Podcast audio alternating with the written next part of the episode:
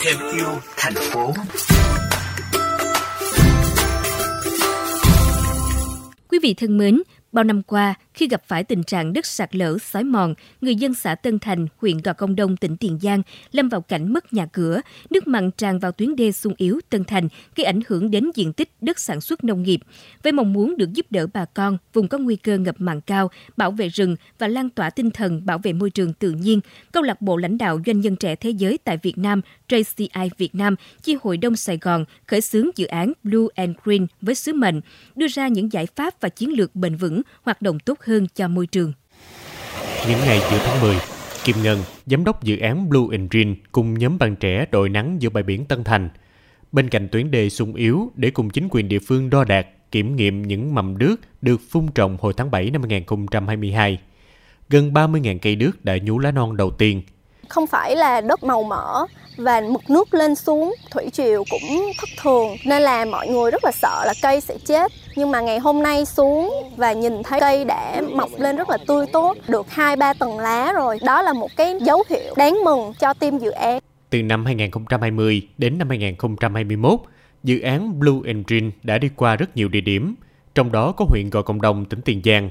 Ngân đã phải tham vấn chính quyền địa phương, các chuyên gia khoa học nông nghiệp để có được những thông tin về thổ nhưỡng, khí hậu và tìm ra loại cây cũng như thời điểm gieo trồng phù hợp.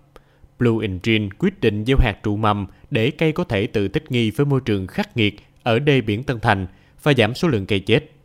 Khoảng thời gian đầu khi tìm hiểu, hầu như tháng nào vợ chồng Ngân cũng về Gò Công Đông để gặp bà con địa phương và trải nghiệm đời sống của bà con khi không có rừng ngập mặn bảo vệ.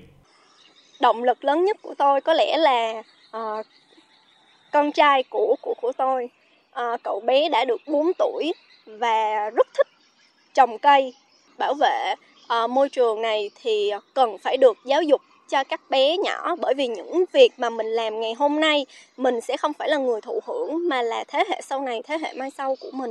Dự án kéo dài 4 năm, bao gồm một năm trồng, 3 năm chăm sóc. Mỗi năm sẽ có một đợt nghiệm thu. Chính quyền địa phương bao gồm Sở Nông nghiệp và Phát triển Nông thôn, Ủy ban Nhân dân huyện Gò Công Đông, xã Tân Thành, hạt đê điều sẽ tiến hành đo đạt đủ mật độ cây sống trên một hecta. Sau 4 năm, mong muốn của Ngân và dự án là khu vực này sẽ chính thức trở thành rừng phòng hộ quốc gia nhằm ngăn chặn việc khai thác rừng.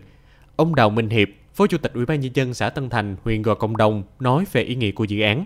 Chương trình này rất có ý nghĩa trong cái thời gian tới để mà mọi người cùng chung tay góp sức chống biến đổi khí hậu, mà nhất là đối với địa bàn Tân Thành là nơi là thường xuyên xảy ra thiên tai, chiều cường cũng như là gây sạt lở trong cái thời gian qua.